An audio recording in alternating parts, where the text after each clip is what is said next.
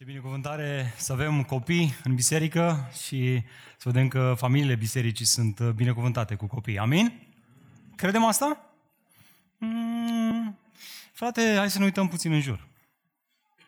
Nu? Războaie, inflație, bullying la școală, sărăcie. Nu mi se pare o idee bună să faci un copil în lumea asta. Fair? Adică mergi cu mașina pe stradă și vezi un alt șofer care iese și sare la bătaie la partenerul lui de trafic, celălalt șofer. Vezi uh, adesea trafic de persoane, hai să fim onești, adesea sub privirile noastre. Vezi uh, boală, suferință, tocmai am trecut printr-o pandemie, să nu uităm, în care au murit atâția oameni.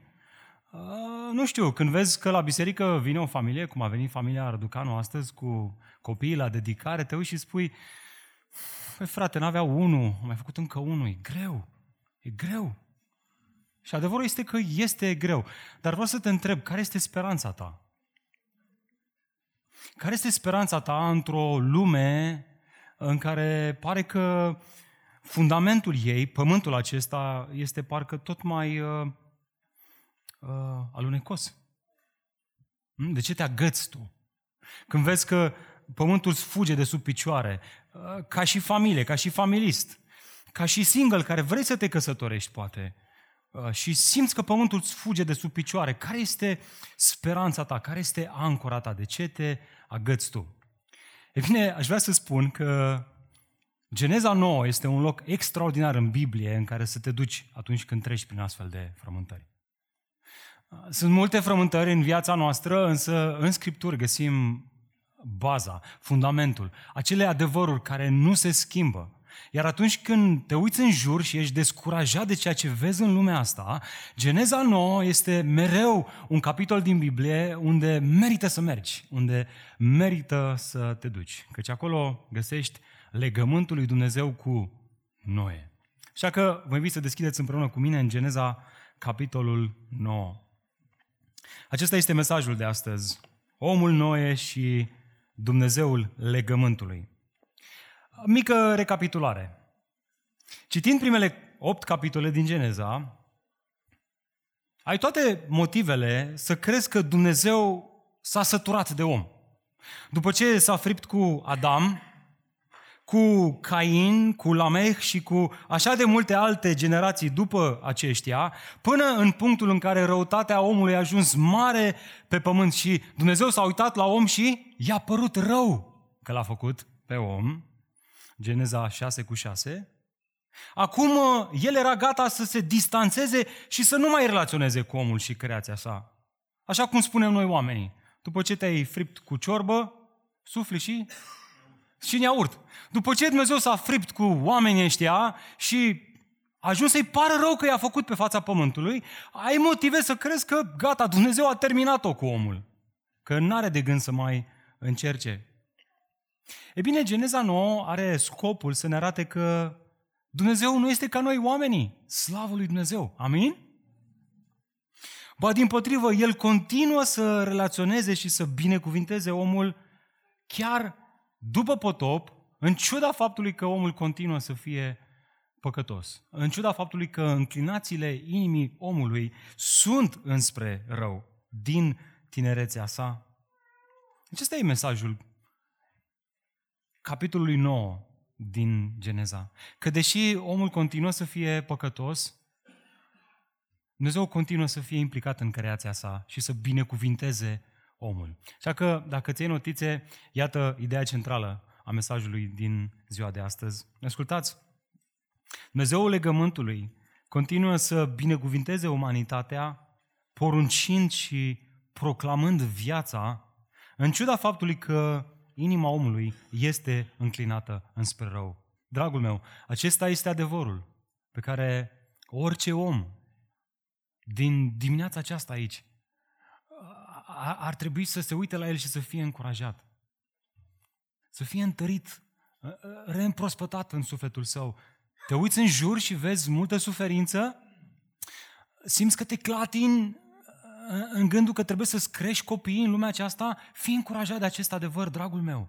Nu încurajat de tine ca și tată ce poți face, nu încurajat de tine ca și mamă ce poți face, ci încurajat de faptul că Dumnezeul legământului promite și proclamă viața și El continuă să fie implicat în lumea noastră. Ăsta ar trebui să fie lucrul care ne încurajează. Hai să vedem ce are de spus Moise, însuflat de Duhul Sfânt în Geneza.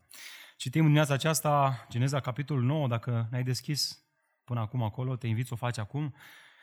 Dacă ai un telefon și ai o aplicație Biblie, este excelent, poți deschide acolo, dar cu datele mobile închise. Bun. Ascultați ce spune cuvântul Domnului. Dumnezeu l-a binecuvântat pe noi și pe fiii săi și le-a zis, fiți roditori, înmulțiți-vă și umpleți pământul. Teama și spaima de voi va fi peste orice vietate de pe pământ, peste orice pasăre a cerului, peste orice se târăște pe pământ și peste toți peștii mării. Ele v-au fost date în mâinile voastre. Tot ce se mișcă și are viață vă va fi hrană. Așa cum v-am dat plantele verzi, acum vă dau totul. Numai să nu mâncați carne cu viața ei, adică sângele ei. Căci cu siguranță voi cere înapoi sângele vieții voastre. Îl voi cere de la orice vietate și voi cere viața omului din mâna omului, din mâna fiecărui frate al său. Celui ce varsă sângele omului, de om sângele va fi vărsat. Căci după chipul lui Dumnezeu l-a făcut el pe om. Iar voi, fiți roditori și înmulțiți-vă. Răspândiți-vă pe pământ și înmulțiți-vă pe el. Apoi Dumnezeu le-a vorbit lui Noe și fiilor lui, care erau cu el, zicând, Iată, eu închei legământul meu cu voi, cu sămânța voastră după voi și cu orice ființă vie care este cu voi. Păsări, vite și orice vietate a pământului care este cu voi. Toate cele care au ieșit din arcă, cu orice vietate a pământului. Închei legământul meu cu voi. Nu va mai fi nimicită orice făptură de pe de apele unui potop și nu va mai fi un potop ca să distrugă pământul. Dumnezeu a zis, acesta este semnul legământului pe care îl fac între mine și voi și orice ființă vie care este cu voi de-a lungul generațiilor viitoare. Voi pune în nori curcubeul meu și el va fi semnul legământului dintre mine și pământ. Când voi aduce nori peste pământ, iar curcubeul se va vedea în nori, îmi voi aminti de legământul meu cu voi și cu orice ființă vie, de orice trup. Și apele nu vor mai deveni potop, ca să distrugă orice făptură. Când curcubeul va fi în nori, îl voi vedea și îmi voi aduce aminte de legământul veșnic dintre Dumnezeu și orice ființă vie, de orice trup care este pe pământ. Dumnezeu i-a zis lui Noe, acesta este semnul legământului pe care l-am încheiat între mine și orice făptură care este pe pământ. Până aici cuvântul Domnului. Amin. Haideți să ne plecăm capetele să ne rugăm din nou. Tată, îți mulțumim așa de mult că vedem astăzi familii care sunt binecuvântate de Tine cu copii. Însă, Doamne, în același timp realizăm că acești copii trebuie crescuți într-o lume păcătoasă, într-o lume care continuă să se degradeze și într-o lume în care oricât de optimiști am fi noi, vedem că se ridică o revoluție morală împotriva teismului biblic, împotriva familiei, împotriva sexualității și, în mod ultim, împotriva vieții. Doamne, te rugăm în dimineața aceasta, în timp ce studiem acest pasaj, încurajează-ne. Amintește-ne că Tu ești Dumnezeul Creator, care ești implicat neobosit în creație și continui să binecuvintezi omul. Doamne, ajută-ne să vedem că Tu ții în palmele sale, în palmele tale istoria și ții în palmele tale și viețile noastre. Și, Doamne, pe măsură ce studiem acest, acest paragraf din Biblie, mărește-ne credința, încrederea, speranța, bucuria și ajută-ne să trăim pentru gloria Ta în lumea aceasta. În numele Lui Iisus Hristos ne-am rugat toate acestea. Amin. Amin. Amin. Dragul meu, dacă ți notițe și sper că o faci, iată întrebarea cu care plonjăm în acest text, și anume, cum binecuvintează Dumnezeu lumea păcătoasă în care trăim noi? Da? Să, să, nu uităm, să nu uităm contextul în care ne aflăm. Geneza 8 ne-a spus foarte clar că după potop, atunci când omenirea a luat-o de la capăt cu Noe, ea nu a fost resetată într-un mod în care omul de acum încolo nu mai păcătuia. Dumnezeu s-a uitat după potop la om și a spus în inima lui că nu va mai judeca omul și nu va mai trece omenirea prin potop, deși inima omului este înclinată înspre rău din copilărie. În această declarație înțelegem că omul se va mulți din nou pe pământ și răutatea omului se va înmulți odată cu ea. Cu toate astea, în ciuda acestui fapt, Geneza nouă vrea să ne arate că Dumnezeu, în ciuda acestor lucruri, binecuvintează omul. E bine, textul acesta ne arată în ce fel o face. Și cred că sunt cel puțin două lucruri principale pe care merită să le vedem. Mai întâi, primul mod prin care Dumnezeu binecuvintează omul este în faptul că el poruncește păstrarea vieții. Uitați-vă cu mine versetul 1. Mai aveți Biblie deschise? Vreau să vedeți voi aceste lucruri. Um, uitați ce spune Moise aici. El scrie așa, Dumnezeu i-a binecuvântat pe noi și pe fiii săi și le-a zis, fiți roditori, înmulțiți-vă și umpleți pământul. Ascultați cu mare atenție. Binecuvântarea lui Dumnezeu, oferită aici, lui Noe și fiilor săi, este aproape identică cu binecuvântarea pe care Dumnezeu oferise cui? Primilor oameni, da? E, e ca un deja vu. Citești Geneza și ajungi în capitolul 9 și zici, bă, parcă am mai auzit asta undeva. Exact, ai mai auzit asta în capitolul 1. Dă câteva pagini înapoi. Ia uitați-vă cu mine, în 1 cu 28. Acolo găsim aceste cuvinte scrise. Dumnezeu i-a binecuvântat și le-a zis, fiți roditori și înmulțiți-vă, umpleți pământul și supuneți-l. Observați? Aceeași binecuvântare Dumnezeu o mai dă încă o dată lui Noe. Noul Adam, în noua lume post-potop. Și acum haideți să ne gândim puțin la noi. Nu așa că noi atunci când împrumutăm niște bani cuiva și persoana respectivă fie întârzie rău de tot, fie nu ne mai dă bani înapoi, data viitoare când altcineva ne cere bani cu împrumut, ne spunem în inima noastră, bă, nu mai dau. Nu mai dau că m-am fript odată. Și acum că m-am fript, suflu și neaurt. Sau eventual, dacă dăm, înjumătățim suma. Adică, dacă nu chiar o facem 10% din cât am dat prima dată. Ca să nu mai riscăm. Da? E bine, autorul cărții Geneza vrea să vedem că Dumnezeu nu acționează așa. Slavă Domnului, încă o dată. Deși a văzut ce se întâmplă pe pământ, a văzut modul în care omul trăiește pe pământ, cu toate că s-a, am putea spune, fript cu Adam și cu generațiile de după el, este gata să o ia de la capăt cu noi. Și nu dă jumătate de binecuvântare, ci dă exact aceeași binecuvântare. Observați asta? Aceeași binecuvântare o dă și lui Noe. Căci Dumnezeu nu este om, ci Dumnezeu este Dumnezeu. El oferă lui Noe și fiilor săi aceeași binecuvântare. Iar binecuvântarea lui vrea neapărat să vedem autorul cărții Geneza, vine sub forma unei porunci, a unui imperativ. Vedeți asta în text? Dumnezeu i-a binecuvântat, iar binecuvântarea constă în faptul că le zice, fiți roditori. Adică binecuvântarea constă în a face ceva, în a împlini o poruncă, un imperativ pe care Dumnezeu îl dă. Altfel spus, binecuvântarea este supunerea, așezarea sub porunca lui Dumnezeu. Dragul meu, te-ai gândit vreodată în felul acesta la poruncile lui Dumnezeu din Scripturi? Nu e așa că noi avem tendința să vedem imperativele biblice ca fiind o restrângere a plăcerilor, a dorințelor, a ceea ce am vrea noi să facem. Cam așa vedem noi poruncile din Scriptură. În loc să le vedem ca fiind o binecuvântare.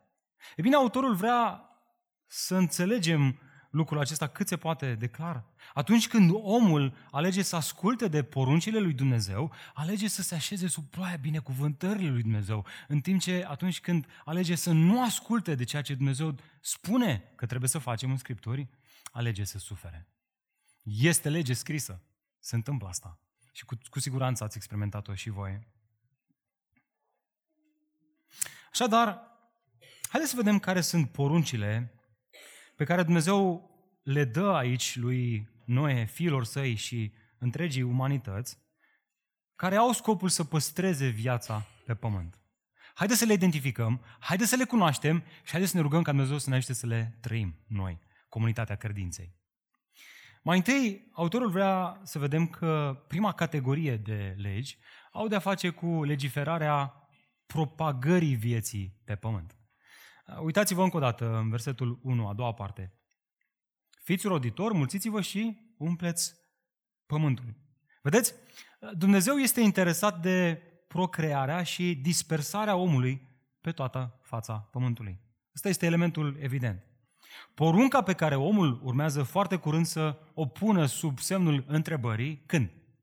În Geneza 11, atunci când se apucă să construiască ce? Un turn înalt, turnul Babel. În loc să se mulțească și în loc să se răspândească pe fața pământului, omul decide să nu se mulțească și să nu se răspândească, ci să-și facă un nume, o faimă pe întreg pământul. Adică aveau motivele lor egoiste să nu împlinească porunca prin care Dumnezeu susținea viața și cerea ca viața să se răspândească pe întreg pământul. Și adevărul este, dragilor, că această poruncă a procreării este, a fost, este și va fi contestată tot timpul. Ascultă, vreau să fie clar. Deși Biblia nu afirmă că toți oamenii trebuie neapărat să se căsătorească și să facă copii, Biblia vorbește despre darul acesta de a nu te căsători, pe care îl dă unora, cu toate astea, afirmă din Geneza până în Apocalipsa că norma pe care Dumnezeu o binecuvintează este procrearea, este multiplicarea pe fața pământului. Așadar, într-o lume care caută să răstoarne acest adevăr, noi, care iubim cuvântul lui Dumnezeu, ar trebui să afirmăm din răsputeri că procrearea este o binecuvântare a vieții. Amin? Credeți asta? Într-o societate în care ni se spune că băi, nu știu cu facerea copilului, adică nu te uiți la familie care au făcut copii, e greu, frate, complicat. Avem nevoie să auzim asta. Și nu doar să auzim asta, avem nevoie să credem asta. Și avem nevoie să vedem familii care trăiesc asta într-un mod frumos și într-un mod în care răspândesc gloria lui Dumnezeu prin imaginea sa, chipul său, imago Dei, pe care l-a întipărit în oamenii care sunt creați și care se multiplică pe pământ. Dragilor, vă mai amintiți ce spunea psalmistul? Faptul că copiii sunt o moștenire de la Domnul. Faptul că rodul pântecelui este o răsplată. Dragilor, copiii sunt o binecuvântare, nu o corvoadă. Amin? Haideți să afirmăm asta. Haideți să credem asta. Haideți să trăim asta în viața noastră de zi cu zi. Ca săgețile în mâna unui viteaz, așa sunt fiii din anii tinereții. Și ne bucurăm tare mult că Biserica M28 este binecuvântată cu așa mulți copii. Lucrarea de copii are undeva la 60 de copii. Doamne, îți mulțumim pentru ei! Ce oportunitate ne-ai dat să-i creștem pe acești copii spre slava Ta! Ajută familiile, părinții care și-au asumat creșterea acestor copii. Dar nu e așa că a crește copii într-o lume de căzută nu este deloc ușor. Așa este, nu? Dai de bullying la școală, dai de inflație, meditațiile sunt scumpe, tu nu te pricepi la matematică și la fizică, greu, frate. Și așa este greu, Biblia este onestă, vorbește despre atâtea familii de-a lungul scripturilor care nu le-a fost ușor să crească copiii. Dar cu toate astea, în ciuda acestui fapt, noi trebuie să afirmăm fără echivoc faptul că Dumnezeu susține și binecuvintează pe cei care sunt gata să crească copii. Și o pot spune eu cu soția mea, care prin harul Domnului ne-au fost încredințați trei copii, trei săgeți. O poate spune familia Rebelanu? Vorbiți cu ei? Cărora Dumnezeu le-a încredințat șase săgeți, două biologice și două, patru, patru copii adoptați. Ce, ce, ce extraordinar! Unii ar zice ce curaj, ce nebunie. Nu, îi doar împlinesc ceea ce Dumnezeu i-a chemat să facă și sunt bucuroși. Le e ușor? Stați de vorbă cu, le, cu ei, nu e ușor. Dar Dumnezeu le dă bucurie, le noiește bucuria. Stați de vorbă cu familia Răducanu, care a venit astăzi la binecuvântare. O să vedeți, o să vă spună că nu le e ușor, dar Dumnezeu îi susține, le dă har. Ce vă pot spune aceste familii? Iată ce vă pot spune aceste familii. Că Domnul meu este păstorul meu, nu voi duce lipsă de nimic. Deci vreau să mă adresez părinților. Dragilor, oricât de greu ar fi, în loc să alergați prima dată la ce puteți face voi, alergați în rugăciune la Tatăl din Cerul care a pruncit procrearea și care a garantat că ne va susține în procesul ăsta. Alergați la El. Bazați-vă pe El. Încredeți-vă în El. El este păstorul care ne va da tot ce avem nevoie. Când a venit Daria în familia noastră, eram praf. Un singur salariu, greu, greu, greu, greu de tot. Nu știu cine, dar la binecuvântare ne-au dat un magnet cu psalmul 23 pe care l-am pus pe frigider. și deschideam frigiderul, scria pe el, Domnul este postorul meu, nu voi duce lipsă de nimic. Și adesea era cam gol frigiderul. și mai era mult până la salariu. Martor, martor este Dumnezeu. Că nu ne-a dus, nu, nu a lipsit de nimic. N-am, n-am dus lipsă de nimic. Într-un mod supranatural. Dumnezeu mereu a umplut frigiderul. Cu toate că eu am făcut multe decizii proaste și cu toate că nu meritam, Dumnezeu a fost bun cu mine și a avut milă de mine și m-a ajutat să ne creștem copiii, ne-a ajutat să ne creștem copiii. Crezi asta? Ar trebui să crezi asta pentru că fix cu asta continuă autorul aici. Dumnezeu este interesat numai de, nu doar de procreare, dar și de hrana celor care se multiplică pe pământ. Uitați-vă cu mine în versetele de la 2 la 4. Despre asta este vorba aici, să știți. Uitați ce spune Dumnezeu, că teama și spaima de voi, de oameni, de Noe și fii săi, va fi peste orice vietate de pe pământ, peste orice pasăre a cerului, peste orice se târăște pe pământ și peste toți peștii mării. De ce? Căci ele v-au fost date în mâinile voastre, să le vânați. Tot ce se mișcă și are viață vă va fi hrană. Așa cum v-am dat plantele verzi, acum vă dau totul. Numai să nu mâncați carne cu viața ei, adică sângele ei. Motivul pentru care animalelor aveau să le fie teamă și spaimă de om constă în faptul că după potop, omul a dat animalele să fie vânate ca hrană omului, să le mănânce. De ce abia acum autorul nu ne oferă un motiv? Însă accentuează faptul că este vorba de providența lui Dumnezeu care are scopul să aibă grijă de om. Să aibă grijă de ce se hrănește, de ce se mănâncă. El, el este interesat nu doar de sufletul omului, ci el este interesat de toată ființa omului, care este și trup, nu doar suflet. M-am gândit o săptămână asta, poate pentru că imediat după potop încă nu crescuseră și nu era o recoltă de legume și fructe imediat după potop. Și atunci Dumnezeu le-a zis, bă, mâncați carne. Dar e clar că în istoria răscumpărării decizia asta s-a menținut chiar după ce a început să apară recolta. Căci ideea este asta. Dumnezeu se îngrijește de noi oamenii și El ne dă tot ce avem nevoie. El dă copiilor săi pâinea ca prin somn. Singura reținere în privința consumării de carne nu era carnea foarte grasă, deși ar fi bine să fii atent cu asta, ci era carnea cu viața ei. Observați asta? Adică mâncatul animalelor vii. Sângele animalelor trebuia întâi să fie scurs, prin urmare animalul trebuia întâi să moară și abia apoi gătit și consumat. Ori asta ne conduce la a doua categorie de porunci prin care Dumnezeu păstrează viața pe pământ. Și anume faptul că El legiferează protejarea vieții. Dați-vă cu mine versetul 5. Căci, cu siguranță voi cere înapoi sângele vieții voastre. Îl voi cere de la orice vietate. Și voi cere viața omului din mâna omului. din mâna fiecărui frate al său. Versetul 6. Celui ce varsă sângele omului, de om sângele va fi vărsat. Căci după chipul lui Dumnezeu l-a făcut el pe om. Iar voi fiți roditori, mulțiți-vă, răspândiți-vă pe pământ și înmulțiți-vă pe el. Dragilor, ascultați cu mare atenție. Tocmai ce Dumnezeu distrusese prin putop orice formă de viață, cu excepția celor salvați prin arca făcută de noi. Ok? Asta s-a întâmplat în capitolele precedente.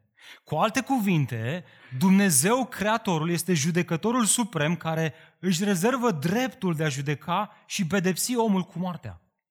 Cu toate astea, după potop se schimbă ceva. Ceva important. În acest context, Dumnezeu are o cerință. Asta spune în aceste versete Dumnezeu. El, judecătorul suprem, este cel care instituie sabia judecății în mâinile guvernului uman. Observați încă o dată versetul 6? Uitați-vă încă o dată la el. Celui ce varsă sângele omului, cine va vărsa sângele omului? Tot omul. De om sângele va fi vărsat. Altfel spus, aici, după potop, imediat, Dumnezeu autorizează pedeapsa capitală pentru crime capitale. În timp ce Cain, vă aduceți aminte, care și-a ucis fratele, a primit îndurare de la Dumnezeu ca să nu fie ucis de oamenii care îl vor găsi pe pământ, frații lui, să nu fie răzbunat, după potop Dumnezeu schimbă regulile pe pământ. Căci acum El hotărăște să restrângă violența omului care atentează la viața omului prin implicarea guvernelor umane care au scopul să pedepsească răul pe pământ. Și asta se întâmplă de atunci până în zilele noastre. În unele țări, pedeapsa este închisoare pe viață, în alte țări este moartea pe un scaun electric, cum decide fiecare guvern în parte, dar ele sunt responsabile să-i pedepsească pe cei care atentează la viața umană.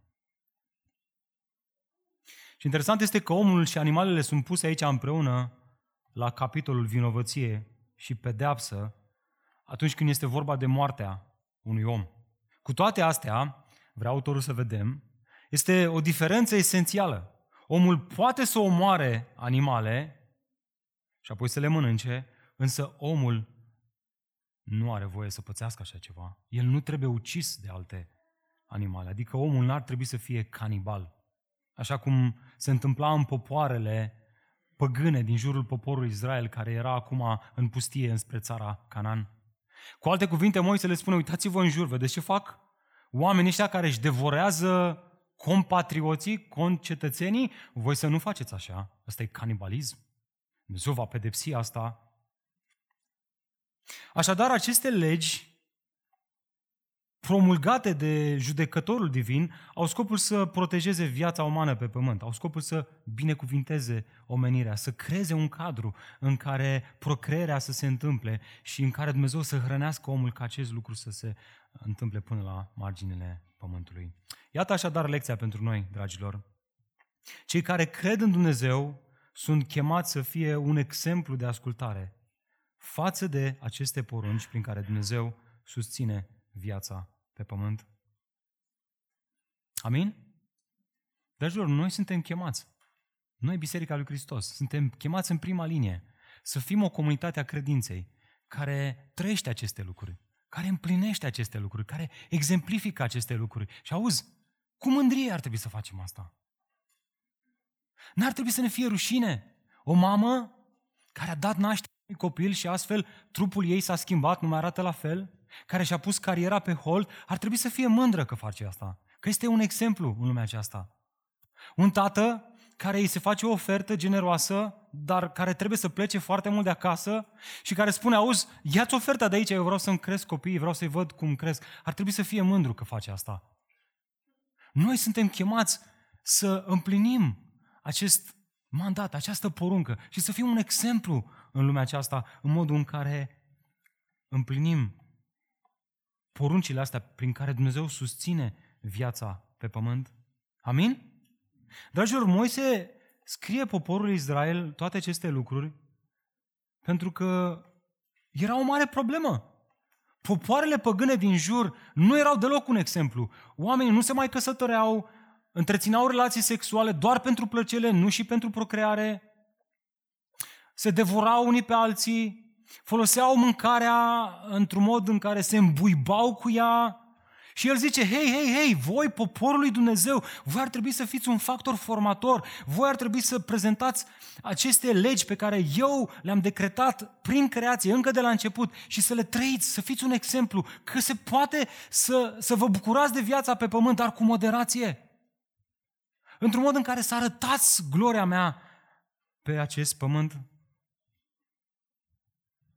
Așa cum în zilele respective aceste legi erau deformate, să știți, acest lucru se întâmplă și în zilele noastre. Nu la întâmplare, Apostolul Pavel peste veacuri îi scria lui Timotei aceste cuvinte despre unii care interzic căsătoria și cer abstinență de la mâncărurile pe care Dumnezeu le-a creat ca să fie primite cu mulțumire de către cei ce cred. Noi suntem cei care cred și cunosc, noi suntem cei care cunoaștem, avem Scriptura, Scriptura. Cunoaștem ce? Adevărul. Căci orice făptură a lui Dumnezeu este bună și nimic nu trebuie răspins dacă este luat cu mulțumire. Amin? Dragul meu, haideți să ne bucurăm de viața asta pe pământ. Vedeți, Dumnezeu este interesat nu doar de partea sufletească. La biserică se vorbește mult despre Evanghelie și partea sufletească. Dumnezeu este interesat și de partea trupească. Este interesat de tine, care nu ești căsătorit și vrei să te căsătorești. Este interesat de tine, să te ajute, să te susțină, să ajungi să ai o familie. La vremea hotărâtă de el, adevărat. E greu să aștepți să te încrezi în el, mai ales fată fiind. Adevărat, nu?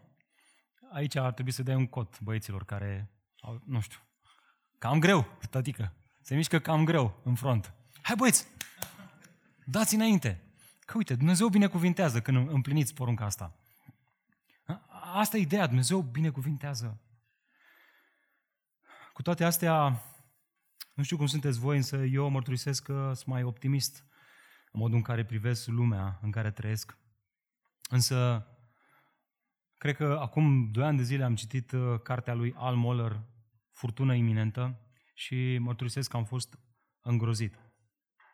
Te încurajez să o citești și tu, nu ca să fii îngrozit, ca și mine, dar ca să realizezi ce se întâmplă în lumea noastră, sub privirile noastre, fie că conștientizăm sau nu. Ascultați ce exemplu dă el la un moment dat în cartea sa. Esența cărții este că se ridică o furtună, o revoluție morală, o numește el, care are scopul să atace familia, genul, da, să atace viața în mod ultim.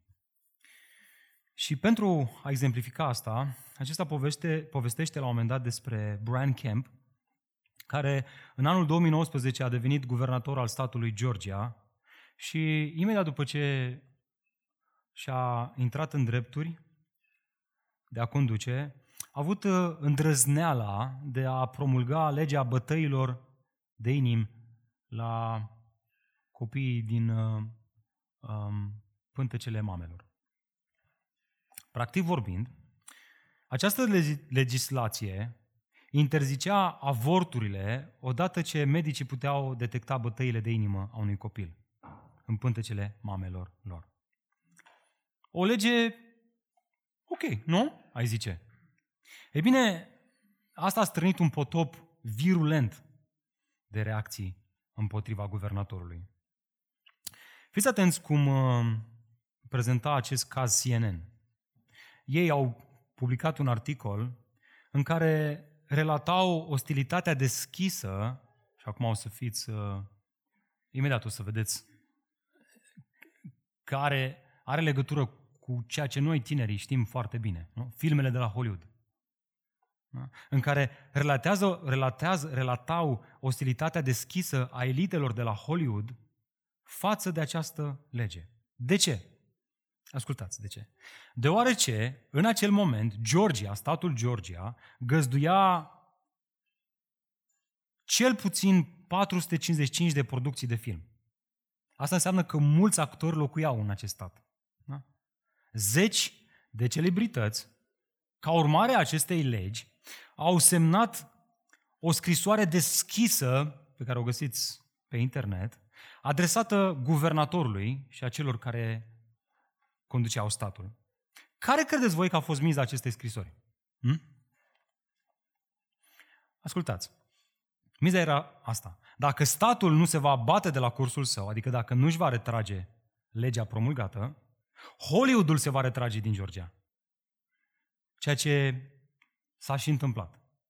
Iar argumentul pe care îl aduceau ei este că, făcând asta, statul va pierde aproximativ 2,7 miliarde de dolari anual. Și zice, vreți să pierdeți banii ăștia? Sperăm că nu. Retrageți legile. Iată ce se afirma în această scrisoare. Doar câteva cuvinte. Am selectat ceva ce mie mi-a tras atenția. Ascultați ce spuneau oamenii ăștia. Citez. Vrem să rămânem în Georgia. Vrem să continuăm să sprijinim oamenii, afacerile și comunitățile minunate pe care am ajuns să le iubim în statul piersicilor. Dar nu vom face acest lucru în tăcere, ci vom face tot ce ne stă în putință pentru a muta industria noastră, și acum ascultați, într-un stat mai sigur pentru femeie.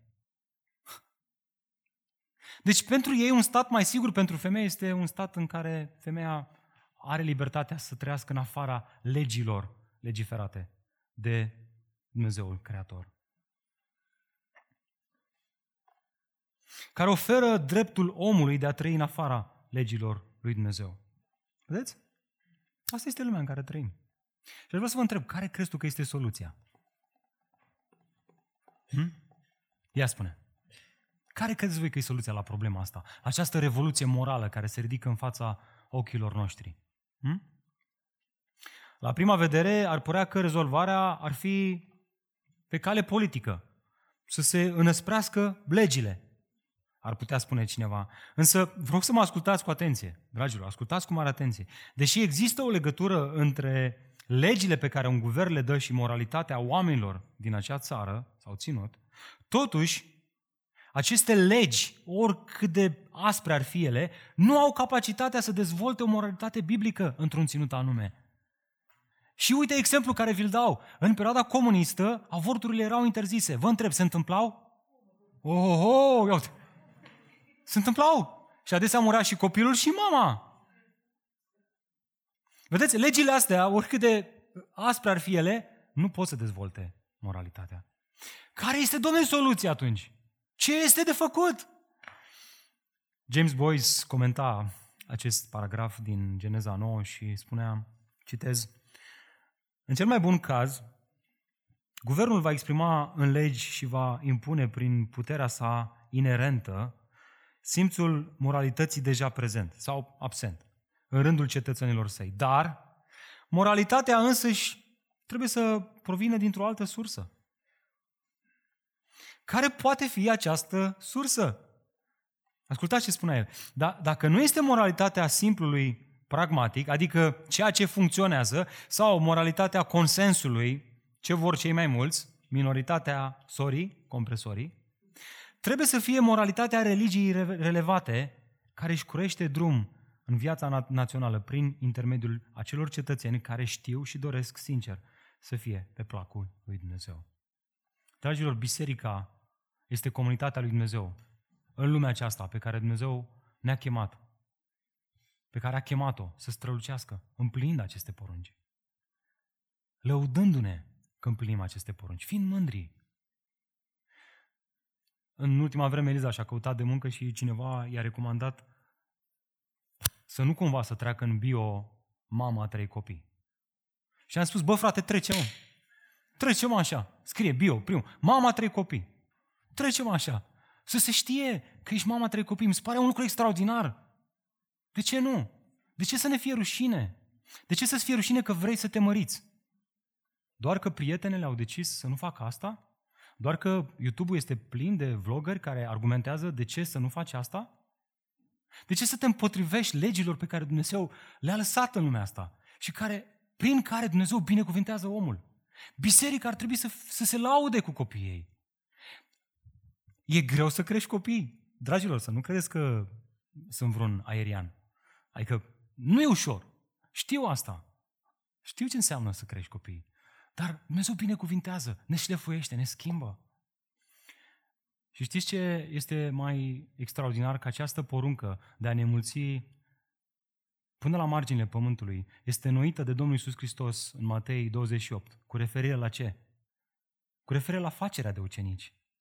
Adică în timp ce ne multiplicăm și vedem copii în familiile noastre, noi trebuie să creștem copii uh, și să formăm ucenici într-un fel anume. Adică uh, accentul să nu fie pus pe numărul de copii, acum, slavă Domnului pentru familia Rebleanu, sunt dintre cei tari, tari și puternici, nu toți duc șase, uh, dar accentul să nu-l punem pe numărul de copii, ci să-l punem pe calitatea copiilor. Cum îi creștem? Să-i creștem, să-i ascuțim în așa fel încât atunci când ajung în lume să fie o binecuvântare. Să reflecte ceva din imaginea lui Dumnezeu. Doamne, te rugăm să ne ajuți la aceasta. Amin? Amin, amin. Doamne, ajută-ne. Ești mamă, Domnul să te întărească. Ești tată, Domnul să te întărească. Vrei să fii mamă, vrei să fii tată? Domnul să te întărească. Amin? Doamne, binecuvintează-i. Dragilor, căsătoria este o binecuvântare. Conceperea și creșterea copiilor este o binecuvântare. Mâncatul este o binecuvântare. Da? Să nu-ți pară rău că mănânci. Sunt unii cu fitness care aproape te fac rău, să te faci să simți. Da, mâncăm multe, adevărat. Dar e o binecuvântare mâncarea. Să o luăm așa cu, cu porția, dar să ne bucurăm de ea și să spunem, Doamne, îți mulțumesc pentru mâncarea asta. Ce pulpă de porc bună mi-ai dat astăzi.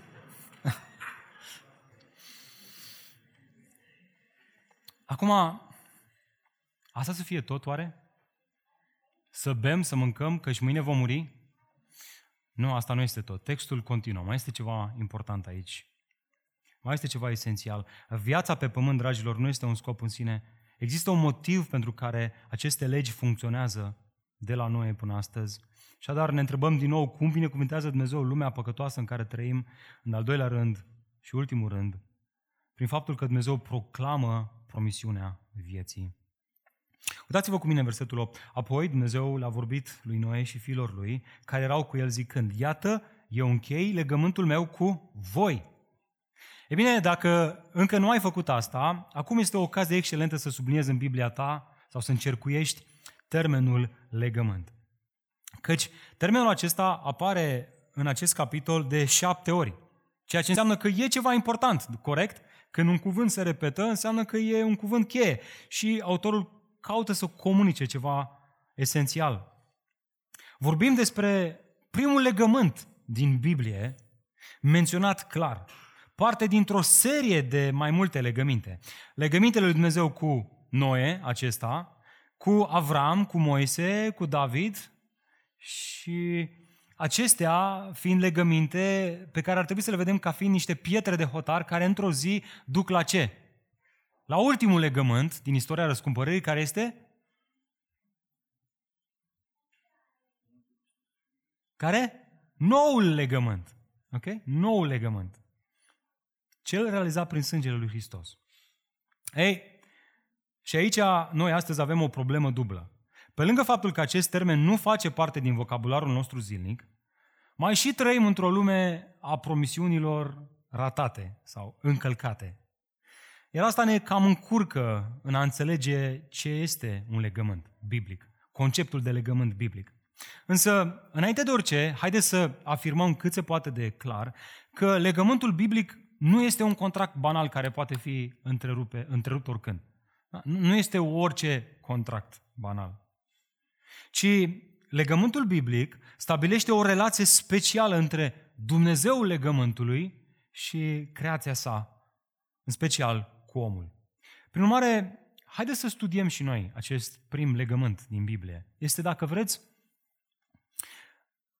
ca atunci când ești pasionat de fotografie și vine cineva și scoate o cameră, mă uit la Claudia aici, și zice, uite, asta e prima cameră care a fost creată vreodată. Te interesează, nu? Mm, da. Bun, nu te interesează. Hai să zicem altceva. Uh, să zicem că îți place mâncarea. Da? Și vine cineva și zice, bă, uite, asta e prima tigaie care a fost inventată. Te interesează, că bă, dacă înțeleg cum funcționează prima tigaie, o să le înțeleg pe toate celelalte. Cam asta e ideea aici cu legământul. Ăsta este primul legământ care apare în Biblie și ideea e că dacă îl înțelegi pe ăsta, sau În funcție de cum îl înțelegi pe ăsta, le vei înțelege pe toate celelalte. Dar elementul este clar. Biblia vorbește despre legământ. Din Geneza până în Apocalipsa. Și atunci e important să înțelegem ce înseamnă ideea de legământ. Așadar, iată primul legământ din Biblie. Legământul acesta între Dumnezeu și Noe.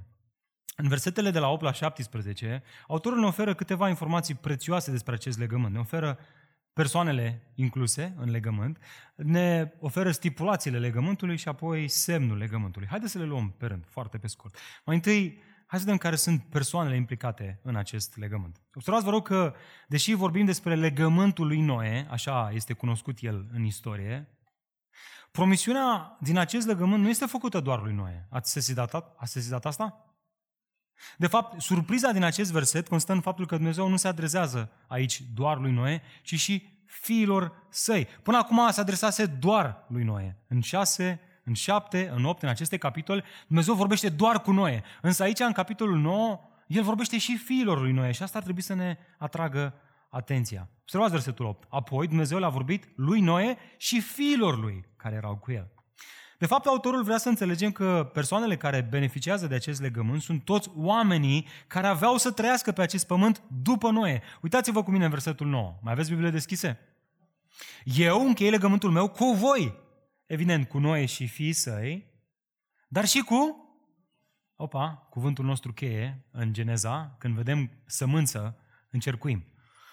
Căci cartea Geneza este cartea seminței sau semințelor și cu sămânța voastră după voi și cu orice ființă vie care este cu voi, păsări, vite și orice vietate a pământului care este cu voi, toate cele care au ieșit din arcă, cu orice vietate a pământului. Evident, expresiile cheie sunt orice ființă, orice făptură sau orice vietate. Apar de 11 ori în aceste versete. Prin urmare, despre, discutăm despre un legământ care are un caracter universal, dragilor.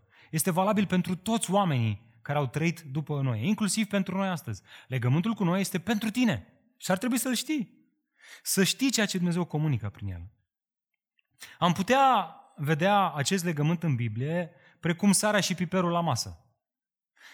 Deși nu apar în meniu, niciodată nu-ți scrie meniu sare, piper, da? și deși de multe ori sarea și piperul, solnițele nu apar pe masă, ele sunt mereu prezente la masă, unde?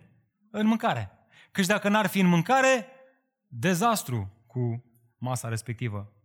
E bine, cam așa este și legământul cu noi în istoria răscumpărării. Deși nu apare mereu un meniu, deși nu vorbim despre el, el este esențial, dragilor. Căci datorită acestui legământ, Dumnezeu nu a mai distrus pământul și astfel celelalte legăminte au putut să se deruleze în istoria răscumpărării. Celelalte legăminte nu s-ar fi întâmplat în istoria răscumpărării dacă nu ar fi acest legământ pe care Dumnezeu l-a făcut cu noi și cu toți oamenii după el. Prin urmare, întrebarea care se ridică acum este care sunt stipulațiile legământului? Dați-vă cu mine versetul 11.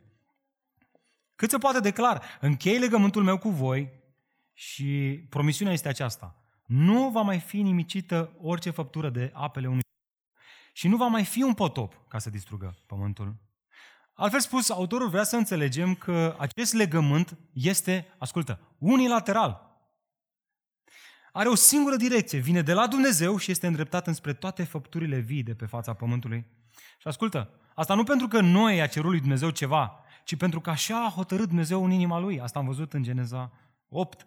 Prin urmare, Dumnezeu este inițiatorul și grantul acestui legământ. Teologii l-au mai numit uh, un grant divin. Mai mult, acest legământ nici măcar nu are o natură condițională. Vedeți asta? Așa cum urma să fie cazul în cadrul legământului mozaic, care avea un caracter multilateral. Alege să împlinești poruncile astea și vei avea viață. Nu faci poruncile astea, reversul, moartea. Omul și animalele nu trebuiau să facă ceva pentru a beneficia de acest grand divin. Este pur și simplu harul comun este generozitatea lui Dumnezeu față de toți oamenii. Este generozitatea Creatorului față de noi oamenii. Nu e ca și cum după noi Dumnezeu s-a uitat pe fața pământului și a zis, a, uite mă, acum nu mai sunt oameni așa de răi. Nu, omul a continuat să fie la fel de rău ca înainte, doar că datorită acestui legământ. El nu mai pedepsește omul printr-un mare potop. Prin urmare, care sunt mai exact prevederile acestui legământ? Simplu, simplu spus, faptul că Dumnezeu nu va mai judeca și nu va mai distruge din nou pământul printr-un mare potop, așa cum a făcut-o și așa cum am studiat în Geneza 6. Vedeți?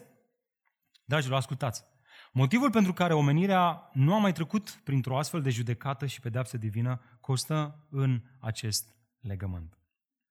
Și vedeți că acest legământ are și un semn, și anume, care este semnul legământului? Cine a fost pe la lucrarea cu copiii, care a crescut prin biserică, știe.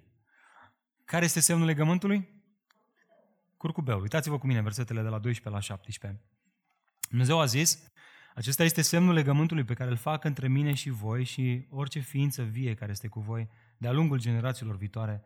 Voi pune în nori curcubeul meu și el va fi semnul legământului dintre mine și pământ.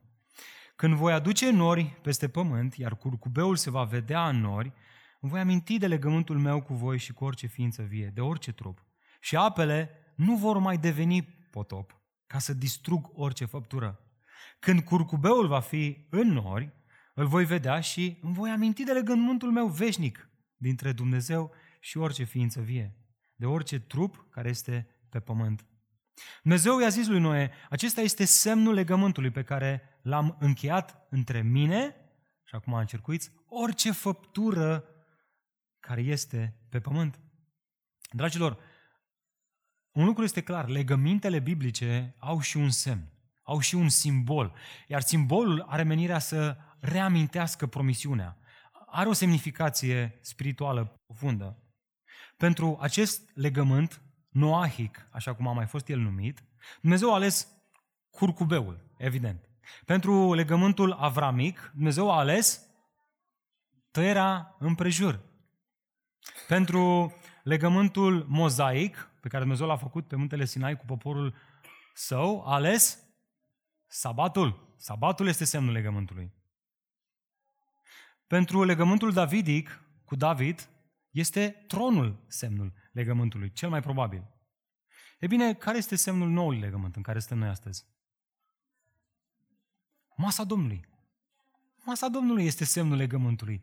Este, este acel lucru pe care îl facem constant ca să ne amintească de ce a făcut Hristos pentru noi. Acum ascultați. Fiecare semn are menirea să reamintească celor care au parte de acel legământ ceea ce Dumnezeu le-a promis în cadrul legământului. Și ceea ce Dumnezeu va face, că El este credincios. Că El nu se poate nega pe sine. Iată de ce sabatul este oferit doar evreilor. Iar masa Domnului este oferită doar credincioșilor noului legământ. Cei care s-au botezat și au devenit parte din Biserica lui Hristos. Pe de altă parte, aș vrea să vedeți, semnul legământului cu Noe este oferit cui? Tuturor oamenilor. Căci are un caracter public, strălucește pentru fiecare om care se naște în această lume. Observați? Iar asta ne amintește de harul comun pe care Dumnezeu îl revarsă peste toți oamenii, căci Dumnezeu face să răsare soarele lui peste cei răi și peste cei buni. Peste, trimite ploaie peste cei drepți și peste cei nedrepți. Acest har nu are în vedere, atenție, salvarea de mânia viitoare a lui Dumnezeu care urmează să fie arătată, ci are în vedere faptul că Dumnezeu nu îi va mai distruge până când acea judecată de apoi se va întâmpla. Adică acest legământ cu Noe are în vedere o perioadă, un an de îndurare a lui Dumnezeu, în care Dumnezeu menține omenirea într-o perioadă de har ca sămânța femeii să se nască în lumea noastră, să moară, să ia asupra sa toată mânia lui Dumnezeu, ca cei care se încred în El să fie salvați de mânia lui Dumnezeu viitoare. Prin urmare, care este semnificația, domne, a acestui semn? E bine, aici ajungem iarăși la vorba lui C.S. Lewis, care atrăgea atenția, ne aducem aminte, de snobismul cronologic. Noi astăzi, cu mentalitatea noastră de războaie uh, cu rachete, ne greu să înțelegem ce comunică autorul aici. Însă, haideți să încercăm să ne transpunem în perioada antichității. Când, când oamenii vedeau un curcubeu, la, la ce se gândeau ei? Ce, ce, ce ilustra, ce simboliza? Simboliza o armă, să știți. Dar ce armă? Ce armă din vremea lor simboliza curcubeul? Arcul, arcul, bineînțeles. Acum ascultați, în iconografia antică, regii care își conduceau armatele erau portretizați având un arc în mâini. Ați văzut asta în multe simboluri antice. Atunci când arcul era ținut în poziție verticală, asta însemna că regele cu armata sa pleacă la război. Atunci când vezi aceste simboluri cu regi antici, având uh, arcul în mâini, dar în poziție orizontală, nu verticală, asta simboliza că a câștigat războiul și că urmează o perioadă de pace. Da? Asta însemna. Cum este pus curcubeul? Așa sau așa? Ha? Așa? Ce ilustrează asta? O perioadă de pace. De ce? Pentru că aveau să se desfășoare niște legăminte în istoria răscumpărării, să se, să se deruleze niște pietre de aducere aminte până când avea să vină sămânța femeii care să răscumpere omul din păcat. Întrebare. În ce direcție este îndreptat curcubeul, arcul lui Dumnezeu?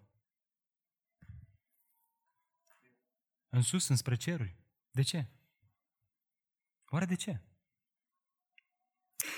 Pentru că în acest legământ Dumnezeu a prefigurat și a comunicat tuturor oamenilor că vine o zi în care din ceruri avea să vină Fiul lui Dumnezeu pe pământ, asupra căruia Dumnezeu avea să îndrepte săgeata mâniei sale, să-și reverse paharul amărăciunii asupra lui Hristos, să ia asupra sa toată mânia lui Dumnezeu, ca cei care sunt ascunși în Hristos, în neprihănirea sa, să fie salvați într-o bună zi de mânia lui Dumnezeu. Vedeți? Legământul lui Dumnezeu cu noi, în mod ultim, arată înspre Isus Hristos, care a venit în lumea noastră, deja a venit să ia asupra sa toată mânia lui Dumnezeu.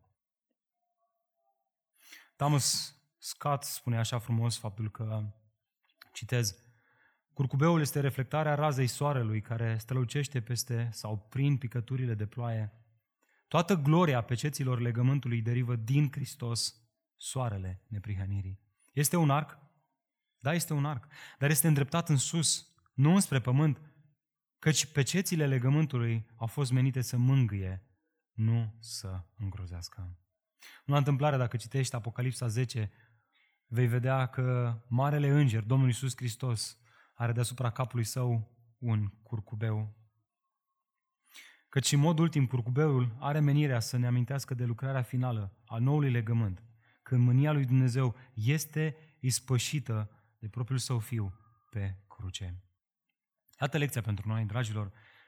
Cei care privesc curcubeul au ocazia să se oprească și să-și amintească că Dumnezeu este nu obosit în a binecuvânta toată omenirea și în a aduce într-o relație de pace cu sine pe cei care aleargă cu credință la Domnul Isus Hristos. Despre asta este vorba. Legământul cu noi ne binecuvântează pe toți. Dar uh, toți oamenii ăștia au scopul să audă Evanghelia Harului Hristos. Iar cei care aleargă cu credință la Domnul Isus Hristos, promisiunea este că nu vor fi respinși. Despre asta este vorba. Vreau să vă întreb ce facem noi când vedem un curcubeu pe cer? Facem poze. Dacă stați de vorbă cu un fotograf, o să vă zic că, că curcubeul nu este un obiect solid, prin urmare să-i faci poze e foarte greu, așa că mai bine renunți și te închin lui Dumnezeu. Atunci când vezi un curcubeu pe cer, amintește că Dumnezeu și amintește să nu mai distrugă pământul și că face asta într-o vreme de har, ca toți oamenii care aud vestea bună Evangheliei să aibă ocazia să fie împăcați cu Tatăl din ceruri. Ca în ziua aceea, când pământul va fi distrus printr-un foc de data asta, să fie salvați de mânia lui Dumnezeu. Frate, nu știu ce spui tu aici, însă mărturisesc că eu atunci când văd un curcubeu mă enervez teribil.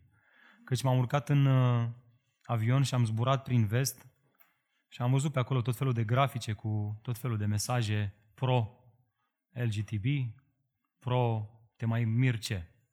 Și de asta eu când văd uh, curcubeul mă enervez teribil. Ce se întâmplă? Păi ce se întâmplă? Ca de obicei, satana, diavolul, șarpele, dragonul, vechi, ia mereu lucrurile alea bune pe pe care le face Dumnezeu și le răstălmăcește, le distruge. Asta face satana. Asta face, asta a făcut și cu curcubeul. Dar hei, noi, copiii lui Dumnezeu, știm ce înseamnă curcubeul. Și de fiecare dată când vedem un curcubeu pe un grafic, în loc să ne enervăm, ar trebui să ne închinăm, să ne aducem aminte de această promisiune veșnică și apoi să căutăm oportunități să vorbim despre Hristos. Satana, el crede că e șmecher, dar noi suntem cu o altă înțelepciune, una care vine de, jos, de jos și una care vine de sus. De fapt, de fiecare dată când vedem un curcubeu, Dumnezeu ne invită la evangelizare. Ne, ne, ne dă ocazia să întrebăm pe cei din jur, auzi mă, ce, ce înseamnă pentru tine semnul ăsta, curcubeul? Și să-i spunem despre noi. Să-i spunem că este un arc, un arc de război. Doar că arcul ăsta de război nu mai este îndreptat asupra omenirii, ci este, a fost îndreptat asupra Domnului Isus Hristos, ca oricine se încrede în El, El, Hristos, să fie barca de salvare, în care să ne ascundem în neprihănirea sa, să trecem în ziua aceea de judecata viitoare, plin de încredere, plin de îndrăzneală, știind că suntem acceptați pentru că am fost spălați de sângele Domnului Isus Hristos. Ce oportunitate să predicăm Evanghelia! Nu? Nu? Haideți să facem asta! Haideți să le spunem oamenilor, măi omule, faptul că ai viață, faptul că ai mâncare, faptul că ai o familie, este binecuvântarea lui Dumnezeu, e harul comun. Dar e un har special. Să-i vorbești despre acest har special, poate că nu auzi despre el, să-i vorbești despre Evanghelie, despre Domnul Isus Hristos, să-i vorbești despre noul Noe, Domnul Isus Hristos, cel care a construit această barcă de salvare prin sângele crucii sale, ca oricine se încrede în el, să găsească puntea din lumea asta blestemată înspre lumea viitoare, înspre paradisul veșnic, înspre pământul nou și cerul nou. Haideți să facem asta, biserică. Haideți să trăim în lumea asta într-un mod în care reflectăm gloria lui Dumnezeu. Hai să plecăm capetele. Doamne, am vrea în dimineața aceasta să îți mulțumim pentru hrană, hrana cea de toate zilele pe care ne-ai dat-o cu credincioșie. Am vrea să-ți mulțumim, Doamne, pentru copiii pe care ne-ai dat. Iartă-ne că adesea ne-am simțit deranjați de ei. Iartă-ne că adesea ne-am mâniat din cauza confortului nostru. Și am uitat că copiii sunt o răsplată de la Domnul. Doamne, îți mulțumim pentru copiii bisericii în 28 îți mulțumim, Doamne, pentru ei. Aștept să-i vedem ca o fiind o răsplată, nu o distragere. Îți mulțumim pentru sănătate, îți mulțumim pentru soțiile, femeile din această biserică care au ales să-și pună cariera pe hold, fără nicio problemă, ca să aducă pe lume copii care reflectă gloria Ta. Doamne, te rugăm să le binecuvintezi Tu. Te rugăm să le binecuvintezi Tu, să le umpli cu Duhul Tău cel Sfânt și să le dai putere să-i crească pe acești copii în frică și ascultare de Domnul. Te rugăm, Doamne, de asemenea pentru tați, binecuvintează-i, întărește-i, nu lăsa, Doamne, ca lumea aceasta, cariera, dorința asta de a face lucruri cu mâinile lor să rateze lucruri mâinilor lor în familie, în relația cu soția și copiii. Și, Doamne, nu vrem să fim insensibili, vrem să ne rugăm pentru cei care sunt single în dimineața asta și care își doresc tare mult în gest să căsătorească, dar numai nu se întâmplă. Dă-le har, Doamne, dă-le răbdare, adu Tu un partener potrivit, la vremea potrivită în viața lor.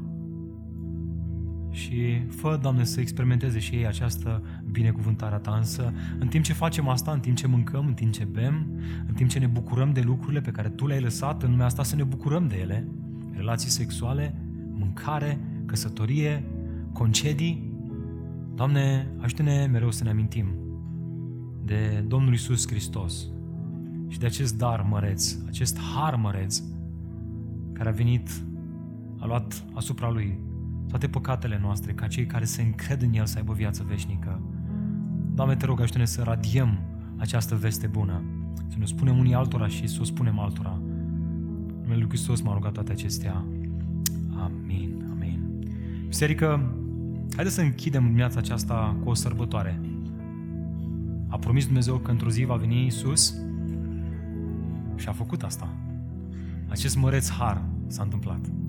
Așa că haideți să ne ridicăm și haideți să facem o petrecere în cinstea împăratului. Haideți să cântăm despre acest har. Și haideți să cântăm în dimineața aceasta cât ne țin plămânii de tare. Nu ca să ne audă cei din jur, ci ca să ne audă cerul, că suntem recunoscători pentru acest măreț har.